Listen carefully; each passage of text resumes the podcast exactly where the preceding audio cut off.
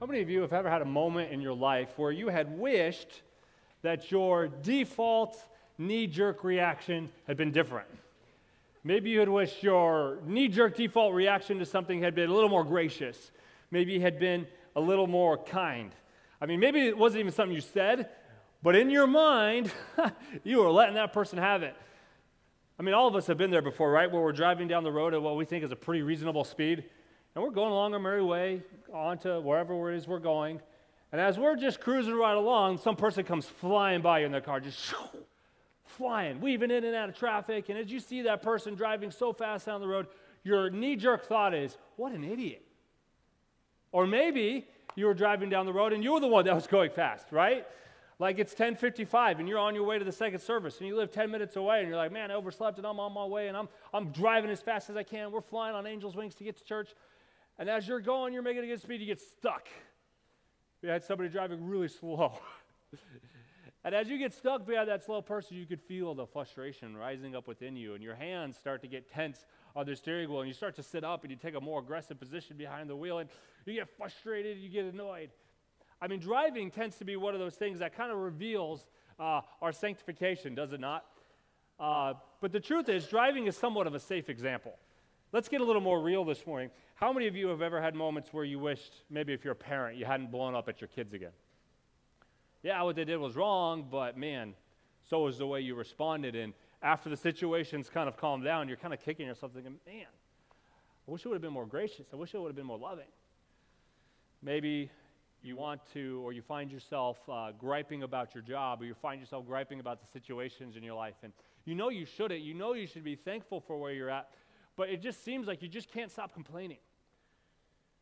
You find yourself in situations like, man, I can't believe I gossiped again. Man, I can't believe I did that again. I can't believe I thought that again. Maybe you're sitting here today and the default thinking of your mind tends to lean towards worry instead of trust. And you, you don't want to worry. I mean, nobody enjoys worrying. You, you, you don't want to worry, but you just find yourself, that's kind of, it's just where you tend to default to. You tend to worry about what's going on and not trusting God. You, you don't want to be stressed out all the time, but you do. I mean, you want peace, right? We want joy. We want faith, hope, and love. We want that to be our daily experience, but sometimes it just seems so elusive. I mean, we get glimmers of it when everything seems like it's going well and we're at church, and yeah, my wealth is in the cross and I'm experiencing joy and it's all good, but sometimes that's not the normal, default, routine experience of your life, and it can be frustrating. Uh, we we, we want to grow, but we don't, and we're left unsatisfied. And then we're not satisfied with the fact that we're unsatisfied because we know we're supposed to be satisfied. and it's just like this downward cycle. You see, difficult situations, they, they tend to reveal where we need to grow. But oftentimes, we're lost as to how we actually do grow. I mean, we're very aware of our sin. We're very aware of the tendencies of our flesh. We know where we tend to lean when we shouldn't. We know what we tend to think when we shouldn't. I mean, we're thankful that in Christ we're accepted and beloved. We're thankful that God has made us holy and righteous and that our new nature has been made pure. We're, we're thankful for all that. But how many of you, you're like me, where you, you wish that was more of your daily experience and not just a theological position? And we see that gap between who we know we are in Christ and the way we live our life. And that gap sometimes can be frustrating. It can be difficult when we, we, we have this desire to functionally grow into who Christ has made us to be, but it's frustrating when we see that gap between where we are and where we would want to be. And so, what we do is oftentimes we go out and we look for the silver bullet, right? Like, I just got to find this silver bullet. I just got to find this book. I just got to find this nugget of truth. I just got to find whatever it is that's going to instantly fix my problems, that's instantly going to close that gap. I got to find whatever it is. And so we go out and we search for this magic bullet, or we go out with fresh determination and fresh zeal, thinking, this will be the time that I grow. This will be the time that I change. This year is going to be the year that I finally make all the changes that I've been wanting to make, and I finally can live in light of who Christ has made me to be. But what we're going to see this morning in our scripture passage is that there's no silver bullet. And what Paul is going to show us in Colossians, we actually don't have what it takes to grow. I mean, put that on a motivational poster, right? You don't have what it takes. Sorry, try again. but what Paul is going to show us is that we actually already have everything that we need to grow in Christ. Paul's going to show us look, you don't have to run around frustrated. You don't have to run around uh, like a chicken with his head chopped off trying to grow. You don't have to be frustrated. You don't have to be annoyed. You can actually experience satisfaction in how you're growing as a Christian. You can grow into the person that God has created you to be. Turn in your Bibles to Colossians chapter 1. We're going to read verses 9 through 14 this morning. Colossians chapter 1, verses 9 through 14. Then we'll read verses 21, 22, and 23. If you are physically able, I'd like to invite you to stand as we read God's word together this morning. We're currently in a series of messages entitled Secrets to a Satisfied Life. Secrets to a Satisfied Life. And we're looking at how the person and work of Christ is enough to bring us satisfaction. Christ is enough. And this morning, we're going to look at a message entitled Christ is enough for our growth. Let's read verses 9 down through verse number 14. The Bible says, For this reason, since the day we have heard this, we haven't stopped praying for you. So Paul's saying, since we got this report from Epaphras, we learned that last week. Paul says, from the moment we got that report, we haven't stopped praying for you. His ministry team, they have been consistently praying for this church. He says, We're asking that you may be filled with the knowledge of his will and all wisdom and spiritual understanding, so that you may walk worthy of the Lord fully pleasing to Him, bearing fruit in every good work and growing in the knowledge of God, being strengthened with all power according to His glorious might, so that you may have great endurance and patience, joyfully giving thanks to the Father, who has enabled you to share in the saints' inheritance in the light. He has rescued us from the domain of darkness and transferred us into the kingdom of His Son, in whom we have redemption. Excuse me, the kingdom of the Son, whom He loves. In Him we have redemption through His blood the forgiveness of sins. Now, verses 15 through verses number 20, as Paul is describing their salvation, as he's encouraging this church, hey, we're praying that you'll be thankful for the fact that you're saved, he kind of breaks out into this praise song. Right in the middle of describing salvation, he breaks out into this hymn of Christ. And he's praising Christ for who he is and how awesome he is. And then once we get to verse 21, he brings it back around to salvation. And so, what we're going to do is next week, we're actually going to take a deeper dive into verses 15 through 20 but this week, what we're going to do is we'll allow those verses to inform our context while we take the deeper dive next week. So, verse 15, in him we have redemption through his blood, the forgiveness of sins. Verse 21, once you were alienated and hostile in your minds, expressed in your evil actions. But now he has reconciled you by his physical body through his death to present you holy, faultless, and blameless before him, if indeed you remain grounded and steadfast in the faith and are not shifted away from the hope of the gospel that you heard. This gospel has been, has been proclaimed in all creation under heaven, and I, Paul, have become a servant of it. Let's pray, then we'll jump into our message. Christ is enough for our growth. Father, we love you so much. And we thank you how that even though we were alienated and hostile in our minds towards you, you reconciled us. You redeemed us so that ultimately you could present us holy, faultless, and blameless before you. Father, I pray that we would see as we study your word this morning how the person and work of Christ can bridge that gap so that we can experience growth into who God has saved us to be. We love you. We ask this in your name. Amen. You may be seated. Right as we begin our study this morning, we're going to notice the prayer for growth. The prayer for growth. In the first several uh, verses of chapter 1, the Apostle Paul starts this letter, he starts that chapter by telling the Colossians different things that he's willing to praise them for. They say, Man, we're praising you for your faith. We're praising you for your hope and for your love. We're praising you for allowing the gospel to produce fruit in your lives. Now, in verse 9, he switches gears a little bit and he moves from praising this church to sharing how he wants to pray for this church. And this says, This is my prayer for you. This is what I want God to do in and through your life. He's saying, I want God to grow you. And by extension, Paul is praying that he, God would grow us. So, how do we grow as believers? Well, first of all, we need to allow our minds to be filled with knowledge, with the knowledge of God's will and wisdom and spiritual understanding. The word fill here means literally to be completely filled up, like to the brim, to the point it is stuffed, it is complete. The idea is that we are so filled with God's will to the point it has a controlling influence over our lives. I am so stuffed, I am so, my mind is completely crowded with God's will to the point it ha- now has a controlling influence in my life. Uh, Max Anders, in his commentary on the book of Colossians, said this. He said, Being controlled by God's will will cause us to do things that we might not otherwise do. Things like enduring rather than giving up. Things like being patient with others rather than getting angry with them. He goes on to say the knowledge and control of God's will comes through all spiritual wisdom and understanding. He tells us that this is more than just intelligence. Being filled so completely with God's will to the point of spiritual wisdom and understanding, this is not just learning new information. It's not just filling up our minds with facts. He says this is more than simple intelligence. Wisdom refers to the comprehension of truth, while understanding refers to the application of truth. So it's not just filling up our minds, that's where it starts, but it's filling up our minds to the point where it affects how we think and what we believe, and then ultimately how we live our lives. He says, being controlled by God's will means believers comprehend the principles of Scripture and then put them into practice.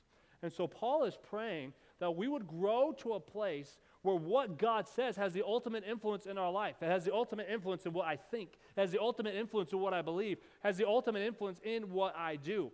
People that are centered on Christ, the living word, are always centered on the Bible, the written word. And so, if we're going to grow as believers, we need to grow and filling our minds with all wisdom and spiritual understanding, with God's will, so that it can impact the way we live our lives. We experience spiritual growth when we grow in comprehension of the Word of God, when we grow in application to the Word of God. And the more we grow in our knowledge of God, the more we know God's character, the more we know God's ways, the more we know His thoughts and His expectations, and the more we'll be able to bring our lives into accordance with His will. However, simply knowing is never enough. Like Max Anders said, like we're going to see Paul unpack for us here in a minute. Simply knowing intellectually is never enough. The only thing knowledge grows in and of itself is our ego. so it's not just enough to just know. We actually have to put into practice what we learn. We have to live out what we learn by the grace and strength of God. There needs to be application first to our minds with what we believe. Sometimes we mistakenly think application is just affects what we do. It does, but it also affects what we believe, affects what we think. So we need to apply it to our belief and then apply it to our lives. This, start, this starts with growing in our knowledge of God. And then in verses 10 through 14, Paul explains why, the purpose of being filled. It's not just to be full, it's not just to be complete in and of itself. He says in verse number 10, it's so that we can walk worthy of the Lord. Now, the phrase walk worthy of the Lord refers to our conduct. This refers to the way we live our lives. This refers to what we do, what we think, what we say, how we act. Walking worthy of God is not about making God love us more. We can't. We can't. We saw that last week. God's love for us is unconditional. There's nothing we can do to make God love us more. Walking worthy of God is not about making God love us more, it's more about becoming an accurate reflection of who God is. It's saying my life is becoming more and more to the point where it looks like Jesus. More and more, my life demonstrates how Jesus lived his life. So it's coming into alignment with who God is. Paul is praying that we would grow more and more into looking like Jesus. So we see we walk worthy. How do we walk worthy? Well, first of all, Paul tells us in verse 10 that we bear fruit in every good work. We bear fruit in every good work. You see, good works are not a means of grace. We don't do good things so that we can earn God's grace. We don't do good things so that we can earn God's love. We don't do good things so we can earn God's favor. We do good things because we have God's love. We do good works because we have God's acceptance. We do good works because we have God's love. Good works are not a means to grace, but a result of grace. Authentic saving faith always produces good works. And Paul told the church at Ephesus, this is why you were saved. Ephesians 2:10. For we are his workmanship, created in Christ Jesus for good works, which God has prepared ahead of time for us to do. God has a purpose and a plan for your life. He has a mission for each and every one of us to do. And the Apostle Paul says we grow when we live out his mission for us. Sometimes we get the wrong idea that we need to grow before we can do. We think, I just got to grow to a certain point before I can be on God's mission. I just got to grow to a certain point before I could do. But when we think I need to grow before I do, that actually hinders my growing. We don't grow before we do, we grow by doing. Paul is telling us one of the ways we grow is by becoming active in God's plan for your life, by actively doing good works. And not just doing good works, but actually bearing fruit in them. God wants you to be successful at good works. God wants you to experience success in what He has called you to do. We don't grow before we get involved, we grow by getting involved. We grow by bearing fruit in every good work. We also walk worthy of God when we endure with patience, joy, and thanksgiving. Uh, if you've been a Christian a long time, you maybe have said this, you've definitely heard it. Uh, but how many of you, you've ever heard somebody say, I don't like praying for patience? I like praying for patience because, why? You know, if you pray for patience, God will give you opportunities to be patient, which means you will be encountered with things that make you impatient. As a dad, I hesitate to pray, God, help me be patient with my kids. Because that means my kids are going to be psycho tomorrow, and I'm going to have to be patient with them. But here's the truth Paul knows growing spiritually is hard work. Paul knows it's outside of our comfort zone. That's why he says, I'm praying that you would have endurance, what you could endure with patience and joy and thanksgiving. You see, the reason we don't like to pray for patience, I'm picking on that right now, the reason we don't like to pray is because we don't like to be confronted with our own need for growth. I would rather stay comfortable than be confronted with my own shortcomings and how I need to grow. So instead of relying on God to grow, we would rather avoid our need to grow. But here's the truth nothing grows inside of its comfort zone. Nothing. I mean, even you can even go to nature and see this. In order for a seed to grow into this big, amazing tree or this beautiful plant, it first has to be buried in the dirt, where that seed then has to die. It is broken apart in order for something to grow. I mean, everything that is born on this planet is born through pain. I mean, if you've had the privilege of seeing a child be born into the world, you know this. If you've brought a child into this world, you definitely know this on a whole new level. There is pain, there is screaming. Mom is screaming, baby is screaming, doctor is giving orders, dad is over here passed out on the ground because it's a whole ordeal. But it's through that pain that a new life is brought into the world. You see, nothing grows inside of its comfort zones. Even my own kids. I mean, they get such bad growing pains. They're all at that age where, except the baby, but they all get growing pains at night and they'll just start crying at night. You know, mommy, daddy, it hurts, it hurts, it hurts. What hurts? But my legs, they hurt. Why? Because he's growing. He's getting growing pains. We don't grow by staying inside our comfort zone. Because inside of our comfort zone, nothing is going to confront us with our need to growth. And so Paul is praying that I'm praying that you'll have endurance and patience with joy and thanksgiving because growth is hard. We have to step outside of our comfort zone. This is why Paul prays that we would lean into the messiness of our growth. Lean into it with endurance, lean into it with patience and joy, and giving thanks to God that you're saved. I mean, think about this for a moment. Paul is praying that we would walk worthy of God. Now, hear me when I say this. The only way that we can walk worthy of God, the only way that we can lean in with endurance, because remember we said at the beginning, in our own strength, we can't, right? There's a reason we like to stay inside of our comfort zone. It's comfortable. That's our natural bent apart from Christ. But Paul is saying, I'm calling you out of that. I want you to walk worthy of God. I want the way you live, the way you act, the way you think, the way you entertain yourself, the way you work, the way you talk, the way you interact with other people. I want it all to walk, be worthy of God, the holy, omnipotent, all powerful creator of the universe. And here's the truth in and of ourselves, we can't do that. The weight of that is too heavy. But Paul doesn't just leave us under that weight, he actually gives us good news. You see, the only way we can grow into the believers that Paul is praying we would grow into is through the gospel of grace. Growing hard is spiritually, yes. That's why Paul prays we would have endurance and patience. But, friends, there is good news. Paul doesn't leave us under that weight. He says, hey, there is hope. There is a source that allows you to grow. That's why he says you have the power of God according to his glorious might. You see, the good news is we don't have to avoid difficult situations that reveal our need to grow. I don't have to avoid praying that God will grow me. I don't have to avoid my need for growth. Why? Because we can be strengthened with God according to his glorious might. Not my might, not your might, not no God's might. We can be strengthened with all power according to his glorious might so that we can have endurance, so that we can have patience even with ourselves I mean, oftentimes when we think of patience, we think about patience with other people, but when we're talking about our own need to grow, if you're like me, often you get very impatient with yourself, don't you? You think, I should be farther than this now. I shouldn't be struggling with this again. Why, why, why? We, we get so impatient with ourselves to the point we want to throw up our hands in the air and quit. But Paul is saying you have the power of God available to you, and that supernatural patience is going to allow you to grow, to lean into the messy middle of your spiritual growth with patience and joy. I mean, he told the church at Romans, We also rejoice in our afflictions. What? Paul's like, we can rejoice in the messy middle of our spiritual growth. Why?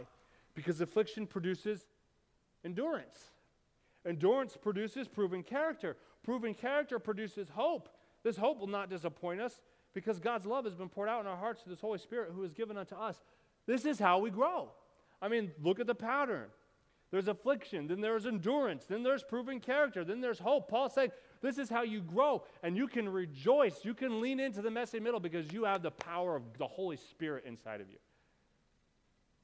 On our own might, we will not have the endurance to grow, but with God's might, we do. The supernatural endurance that God gives will allow us to be faithful over the course of our life. Through the messiness of life, through the messiness of our own sanctification, through the messiness of the sanctification of the people in our lives, we can be faithful because God gives us supernatural endurance. The supernatural power that He gives us will enable us to be joyful and give thanks to God for our salvation, even when we fail. Even when we're in the messy middle of our growth, Paul says you can give thanks to God because you're saved, because you're not what you used to be. No, it's true. I am not where I want to be, but I can joyfully give thanks to God that I'm not where I used to be. And that God has changed me and He has saved me. And yeah, I still got a lot of growing to do, but I can be thankful that God has taken me this far. The supernatural patience that God gives allows us to be long suffering with people and not retaliate when we're wronged or when we're irritated. It keeps us from throwing our hands up in the air and just quitting on God. While our need to grow is incredibly overwhelming, the good news of, that the power of God is available, made possible to us by the gospel of Jesus Christ. We can walk worthy of God. Not in our own strength, but, but, but because we have the power of God, we can. You can walk worthy of God. You can live a life that pleases God. We don't have to shy away from difficulties. We can lean into them head on because we have the power of God. All of His glorious might is backing up your growth. And so we can lean into the messiness of it. We don't have to shy away. We can have that endurance and that patience. This is such an amazing truth that Paul prays that we would joyfully give thanks to God for our salvation. And as Paul is encouraging us with our salvation, he's also showing us how our salvation is the means of our growth. He starts this in verse 21 by appealing to who we were before Christ, BC, before Christ, before salvation. He says, We were alienated and hostile in our minds, which was then expressed through evil actions. He's like, it's, it's, It wasn't you by yourself before Christ that would allow you to grow. Before Christ, you couldn't grow. You were alienated. You were hostile in your minds. You were wicked through our evil actions, he says. But in Christ, now you've been reconciled so that one day you can be presented holy, flawless, and blameless. He's showing us the start and the end. He's like, You were reconciled so that one day you can present it holy, faultless, and blameless before God. What an amazing confidence building truth that He gives us. God is the one that's going to present us holy. God is the one that will present us faultless and blameless. And then Paul, he, he throws a monkey wrench all in it in verse 23. It's God that's going to do this. It's God that's going to present you holy, faultless, and blameless if. Whoa, whoa, whoa, whoa, Back, back up the bus, Paul. What do you mean if? It's either dependent on God or dependent or it's not. Like Paul, Paul, what do you mean if? If what? If you remain grounded. If you remain steadfast. Uh, okay, Paul, is it all on God or is it back on me now? Paul, I don't understand. And what Paul is doing is he we need to realize that his argument is not about our effort. Paul's not saying this so that we would run around and try really hard to make sure that we stay grounded so that we don't lose our salvation. That's not what Paul's doing. Paul is talking about not our efforts, but our dependence. Paul isn't saying if because he wants us to run around worried. He's saying if because he's like, I just want to make sure you guys are depending on the right spot. I just want to make sure that this is real in your life. I just want you, I'm just wanting to make sure that your dependence is in the right place. So Paul is saying that you will be presented holy, faultless, and blameless if you remain grounded and steadfast. But then notice what Paul says in the book of Philippians. He tells us the one who actually keeps us grounded. In the book of Philippians, he tells us the one that keeps us steadfast. Philippians 1 6. I am sure of this, that he who started a good work, he who reconciled you when you were once alienated, hostile in your mind, will carry it on to completion until the day of Jesus Christ, presented holy, faultless, and blameless. Who is it the one that's carrying us? Who is the one that's keeping us grounded? Who is the one keeping us steadfast? It's Jesus. And so, yeah, you could say it's conditional, but Jesus meets the condition. Paul's not saying if so that we could run around and pull out our hair and be paranoid and wonder and thinking, oh, maybe we can't lose it. No, Paul is saying, look, Jesus has got you covered. I'm just saying, if you remain grounded, just to make sure that your dependence is in the right place. You see, Paul knew the heresies that had the potential to influence these people. And he knew the influences that we would have in our lives. And Paul's saying, Look, I know what's being said. I know what people want you to believe. And I just want to make sure that this is real. I just want to make sure that Jesus is the one that you are depending on. He does not say if so that we can run out and try harder, but to make sure that we are depending on Jesus. I mean, Jesus himself said, I give unto them eternal life, and they will never perish, and no one will snatch them out of my hand. No one will snatch them out of my hand, Jesus says. That includes us. I cannot snatch myself out of Jesus' hand. He says, My Father, who has given them to me, is greater than all. God's grace is greater than my shortcomings. No one is able to snatch them out of my Father's hand. I and my Father are one. I believe the Apostle Paul was confident of the Colossian salvation. That's why in the first chapter he talks about all the fruit of the gospel. That's why in the next chapter he talks about how strong their faith was. But just as he's getting started and as he's talking about spiritual growth, he's like, I want to make sure that your dependence is on Jesus. So we've seen the prayer for growth. Now, next, let's notice the point of growth. You see, spiritual growth is not an end unto itself. We don't grow for the sake of growing. We don't grow just so we can give ourselves the pat on the back and say, woohoo, look at me. No, the point of growing is Jesus. Growing is a means to the end. The end is Jesus so that we would walk worthy, fully pleasing unto Him, so that our lives would reflect who He is. But oftentimes, in our attempts to grow, we actually miss the point of growth. We know it's hard work. We know it takes endurance. We know it takes patience. We know it takes, you know, we need, we can have joy in the middle of it. We know it's hard. And so sometimes because it's hard, we tend to swing to one of two extremes. Oftentimes, because it's hard, we run around and we look for that magic bullet, don't we? And we think, I just need to learn something new. Maybe there's this new book that's going to give me the secret to my growth. Maybe there's this new study that's going to give me the secret to my growth. Maybe there's a seminar and it's going to give me the magic bullet that'll magically fix all my problems and it's going to be great. And so, like one of the Colossian heresies, we run around and we look for all kinds of new information and we think, I just need to learn this and I just need to read that and I just need to do this study and I just, I just, I just. And we run around looking for the silver bullet. We look around looking for new information that's going to fix us. I mean, you could go to any bookstore, Christian or secular, and walk among shelves and shelves and shelves of books and studies that all promise, I've got the secret to your growth. But what happens is, we always end up left wanting more. I mean, we read the books, we do the studies, and we're left unsatisfied because our hope was in learning something new, not Jesus. Growing is not learning something new. Now, please don't misunderstand. I'm all for reading books. You should read. Sometimes people say I'm not a reader. Become one. reading is good. Reading a book that can point you to the finished work of Christ, reading a book in an area that you want to grow, showing you how Christ can grow you, can be a phenomenal tool of God's grace. But sometimes what I think happens is, in our quest to grow, we put our hope in the wrong place. There's nothing wrong with doing Bible studies. You should do Bible studies. But if your goal in that Bible study is to learn something new and not be pointed to Jesus, your goal, your motive, the point has been lost. It's in the wrong spot. You see, sometimes to grow, God doesn't want to teach us something new. He just wants to remind us of who Jesus is. Go do a study of all the times the apostles throughout the New Testament, or even the Old Testament for that matter, say, I want you to remember. I want to remind you. I want to stir up what's already in you. Sometimes, in order to grow, we don't need to learn something new. We just need to be reminded of who Jesus is. We just need to be reminded of what we already know. Maybe we need to live out what we already know. You see, sometimes we know the answer for our growth and we just don't like it. And so we hide behind learning. We hide behind Bible studies. We hide behind, I just need more. I just need more information. I just need that silver bullet. We, we hide because we know the answer we just don't like it. It's easier to sit and learn something new, right? It's easier just to sit and learn something new than be confronted with our need to grow and by the grace and power of God actually change.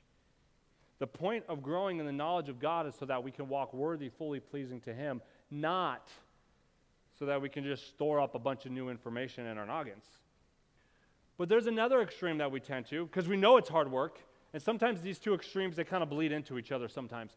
Um, but the other extreme, because we know it's hard work, we just set out and we think, okay, time to pull ourselves up by the bootstraps. I'm actually wearing boots, and I can say that. That's cool. We're pulling ourselves up by the bootstraps, and let's go make it happen.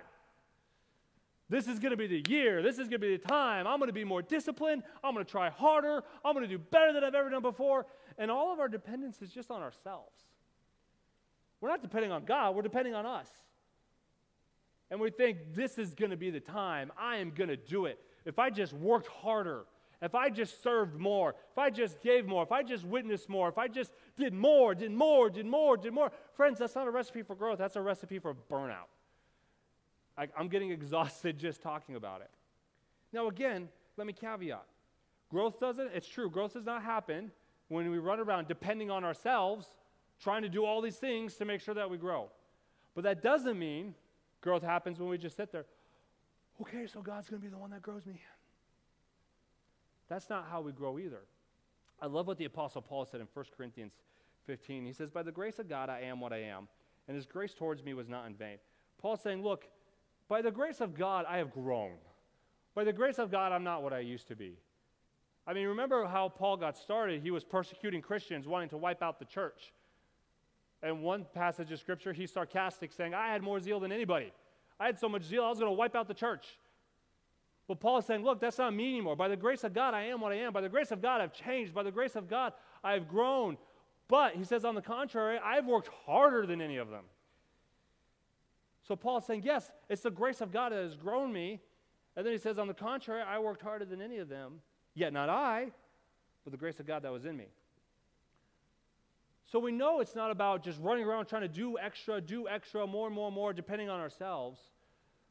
But the grace of God will lead us to work at our growth. The grace of God will lead us to put some feet to our beliefs and work at growing, all the while depending on God, not on our works. You see, the grace, by the grace of God, by the grace of God, we work hard at growing while keeping our dependence on Christ, not on our work. By the grace of God, we work hard at growing while keeping our dependence on God, not on our works. This happens as our minds are filled and controlled with the knowledge of God and all wisdom and understanding, which remember, that means doing what the Spirit wants us to do, not just stuffing our brain with information. This means we live out what our new nature wants to do by faith. Paul says it a little bit differently in the book of Romans. He says, Therefore, brothers and sisters, in view of the mercies of God, because God has saved you, because God has changed you, because God has given you so much mercy, with all that in mind, I urge you to present your bodies as a living sacrifice. There's the work. Because of God's grace and mercy in your life, your heart is so full of God's grace, your heart is so full of God's mercy, it's producing so much satisfaction in your life. We then, what do we do? Present our bodies a living sacrifice. We work harder than anybody, holy and pleasing to God. This is your true worship. This is your reasonable sacrifice. In light of all that God has done for us, it just makes sense. And then he gives us the key in verse number two do not be conformed to this age, but be transformed in the renewing of your mind. Be transformed how? In the renewing of your mind. Huh. So in Colossians, he says, be filled completely with the wisdom and the knowledge and understanding of God's will. In Romans, he's saying, renew your minds so that you may discern what is the perfect and acceptable and pleasing will to God. The apostle Paul, oh, excuse me, the apostle Peter, he says it this way, 1 Peter 1:13, therefore, with your minds ready for action, there's the doing, there's the work, with your minds ready for action, be sober-minded. Now get this, and set your hope completely on the grace brought to you at the revelation of Jesus Christ. Peter's saying, hey, work at it, but keep your dependence on God. And notice the theme. It starts in our mind. Paul tells Colossians, be filled in your mind. Paul tells Romans, renew your mind. The Apostle Peter says, with your minds ready for action. You see, God has given the human brain this amazing ability to literally reorganize itself by forming new connections between brain cells or neurons. For adults, this happens anytime we learn something new or we memorize something.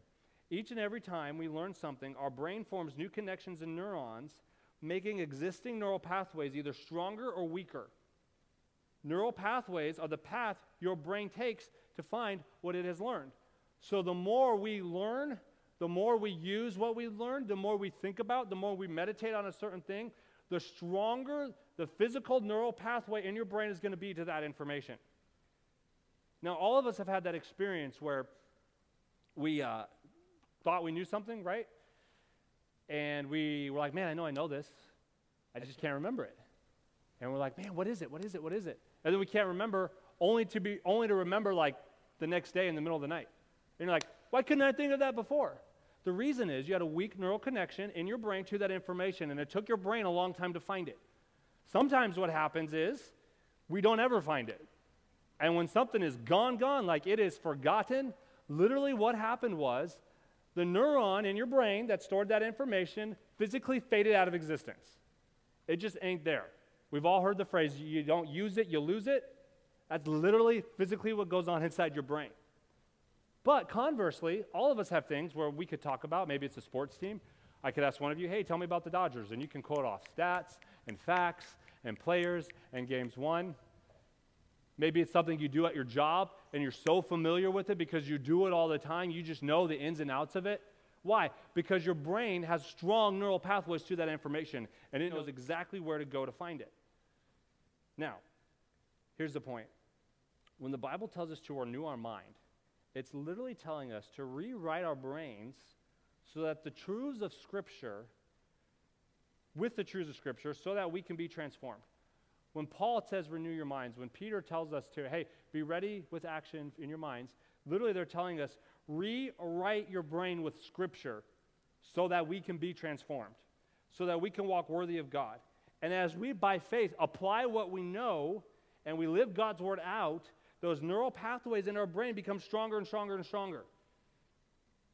And now it's easier for us to default towards love. It's easier for us to default towards joy. It's easier for us to default towards goodness or faith or whatever, whatever it is.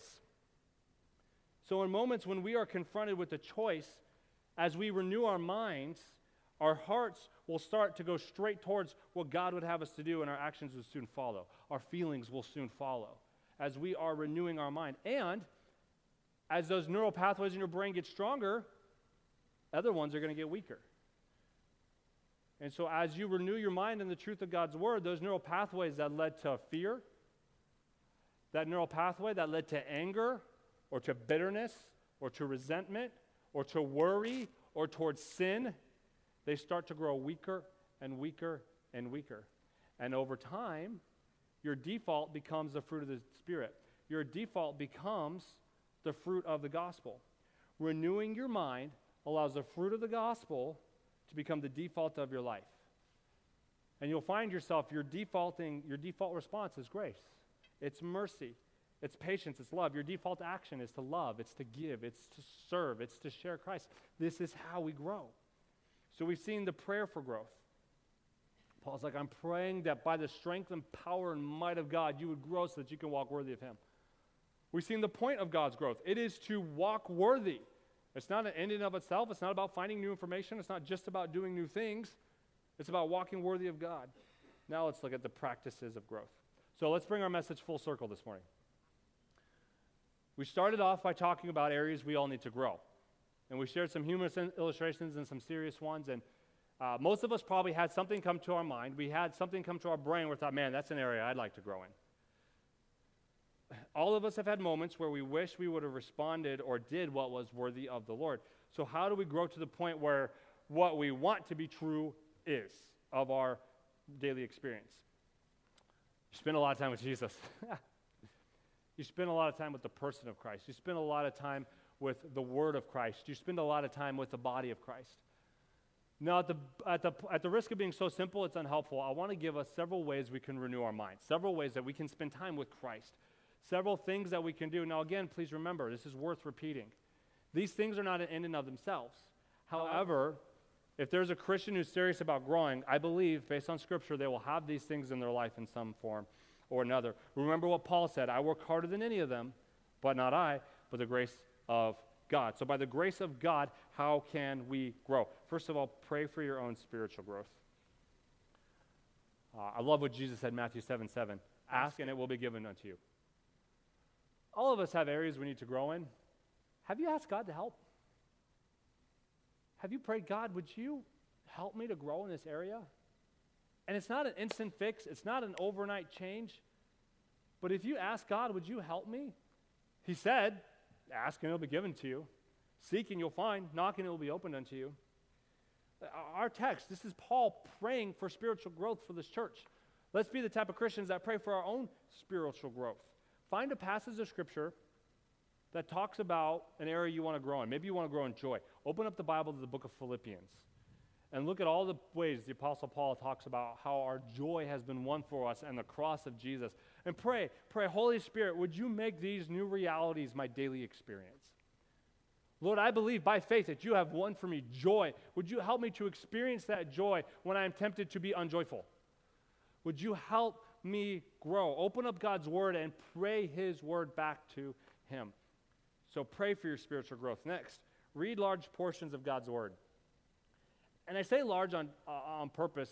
You know, that's kind of like counterintuitive. Normally people say, well, start with something small and kind of work your way up. Here's the truth we have so much things, so many different uh, inputs into our lives, whether it's the radio, whether it's the shows we watch, it's Netflix, it's Hulu, it's sports, it's our jobs. There's so many things cramming into our brain. We need to combat that by allowing large portions or large time, a lot of time in God's Word. We combat those other influences with the Word of God. Read large portions of the Word of God. The Apostle Paul, he asked the church at Ephesus, he says, You guys want to know how you can understand the mystery of Christ? Ephesians 3 4, uh, read what I'm writing to you. He says, By reading this, you're able to understand my insight into the mystery of Christ. By reading. You want to understand Christ? You want to have the mind of God? You want to understand the will of God? Read the Bible. You see, this Bible was not given to us just to be a textbook with a bunch of information. This Bible is a window through which we can see God. And as we, by faith, approach the Word of God with hearts that are hungry and hearts that are desperate, God, I need you so bad today. I fall so short. Lord, I need your help. I need your strength. As you, by faith, read God's Word like that, you will see God. John Piper says, as you pick up your Bible, your aim is to see God. And as we, by faith, see him through reading, we become more like him. Paul told the church at Corinth, you become like Jesus by seeing Jesus. And the more you see Jesus, the more you become like him. So by faith, open up the Word of God. Go home this afternoon, take 20 minutes and read through Psalm 119, and you'll see verse after verse after verse after verse, encouraging you with the power of God in your life. We need regular rhythms in our lives where we can have, where we can take in large portions of the Word of God. One of my goals this year is to read through the New Testament six times. Old Testament once, New Testament six times. Why? Because I'm so spiritual? No, because I'm not. Sometimes the way I think, I'm, I'm with you guys. I'm like, man, why do I think that? Why do I worry? Why do I get so upset? We need lots of God's Word in our life to renew our minds. So pray, read your Bible Eh, we, we know the kid song, read your Bible, pray every day, and you'll grow, grow, grow. Sometimes I think as we get adults, we try to make things so complicated, don't we? But just read your Bible, pray. Next, memorize Scripture. Uh, I love what Colossians 3.16 says. It says, the word of Christ, let the word of Christ dwell in you richly. How do we let the word of Christ dwell in us? How do we hide it in our hearts? You memorize it. I believe memorization is one of the best ways to meditate on Scripture because you're just repeating it over and over and over to yourself. You're thinking about it, you're meditating on it, you're chewing on it over and over and over until it literally becomes part of who you are. And not just in a, phys- a, spiritual sense, but in a physical sense. It's literally becoming who you are. Why? So that we can have the mind of Christ. And as you fill up your mind with the Word of God, it is going to start to crowd out the worry. It's going to start to crowd out the fear. It's going to start to crowd out the sin.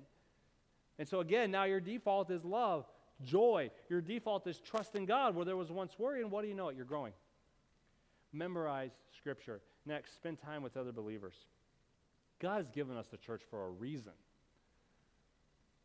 He gave us the church so that we could grow. If you read, uh, I won't read all the verses to you, uh, but Ephesians 4 11 through 16, there's three different times the Apostle Paul says the church is given to us for our growth for our growth into maturity, for our growth into Christ. We are given the different parts of the body so that we can all grow in unity.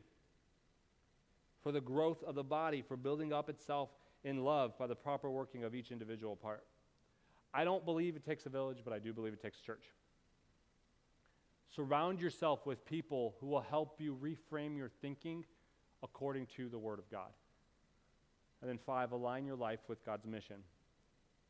I mean, we're familiar with Matthew 28 18, right? Jesus said, All authority is given unto me in heaven and earth. Go therefore and make disciples. I believe one of the best ways you can position your life to grow is by coming more and more into alignment with God's mission. Because when you come into alignment with God's mission, you're going to step outside your comfort zone. And when you step outside your comfort zone, you're desperate for God and you're praying, Lord, I need you. I need you. Help me. it's a perfect way to position your life to grow. Share your faith with someone, disciple a new convert, get involved in a next step Bible study. Here's, here's the truth your flesh is going to give you a million reasons why you cannot grow. Your flesh will give you every reason why you can't. You don't have the time. That's not your gift. You're too busy.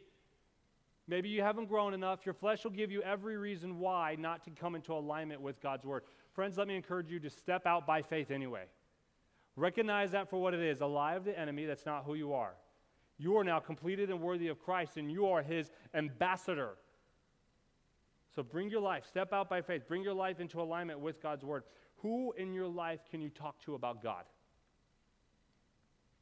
Think about it. Maybe it's a friend or a coworker. Maybe it's your neighbor. Maybe it's another parent at your kid's sporting event. Instead of allowing sports to be a hindrance from God's mission, use sports as a part of God's mission.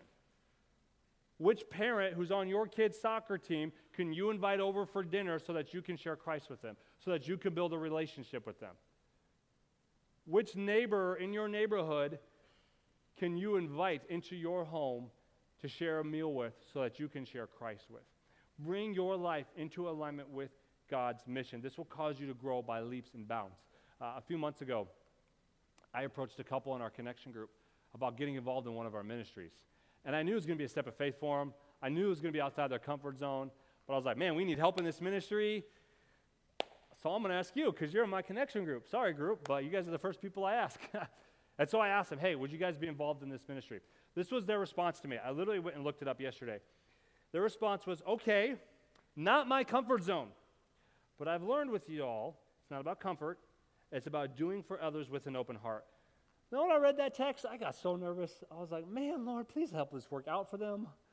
Like, they're stepping out on a limb, I'm stepping out with them, and if this limb breaks, we're both going to fall. It's like as a pastor, when you encourage people, hey, give and God will take care of your needs, you're praying, Lord, please take care of their needs, please take care of their needs. Like, hey, this isn't my comfort zone, but I've learned with y'all, it's, it's okay. I'll step outside. I'm like, Lord, please let this work out for them. I don't want this to go bad. You know what happened? They got involved. They stepped out by faith outside their comfort zone and they served. And they loved it. And they grew. Every other month, I'll talk to them, hey, how's it going? Oh, man, we love it. It's so awesome serving in this way. It's so awesome seeing the difference we get to make. Why? Because they stepped outside their comfort zone and God grew. They brought their life into alignment with God's mission and they grew. Now, I know this list is by no means exhaustive. We did a series almost three years ago called Habits of Grace. I'd encourage you to go listen to that series. Lots of different ways where we can renew our minds and grow into who God has made us to be. But I want you to imagine, in conclusion, imagine the part of your life that you so badly want to grow in. Imagine that, that part of your life that you're like, man, I need change. We preached another series called Help I Need to Change. Go listen to that one. A lot of great stuff. But I want you to picture yourself growing in that area. Picture yourself walking worthy of God in that part of your life. Picture that part of your life being fully pleasing to God. Picture that part of your life looking like Jesus. Picture it. Cast a little bit of vision for yourself. I want you to imagine you at the end of your life having been faithful, having endured, having grown. And sure, you may be in a different spot than what you thought, but I want you to imagine looking back over the course of your life saying, God, look what you did. Imagine experiencing consistent long term growth. Okay, how do we do this? Let's boil this entire sermon down into four words, okay? And I realize I've been like a fire hydrant this morning, giving you guys a ton of information, but let's boil it all down to four words Know truth, live truth.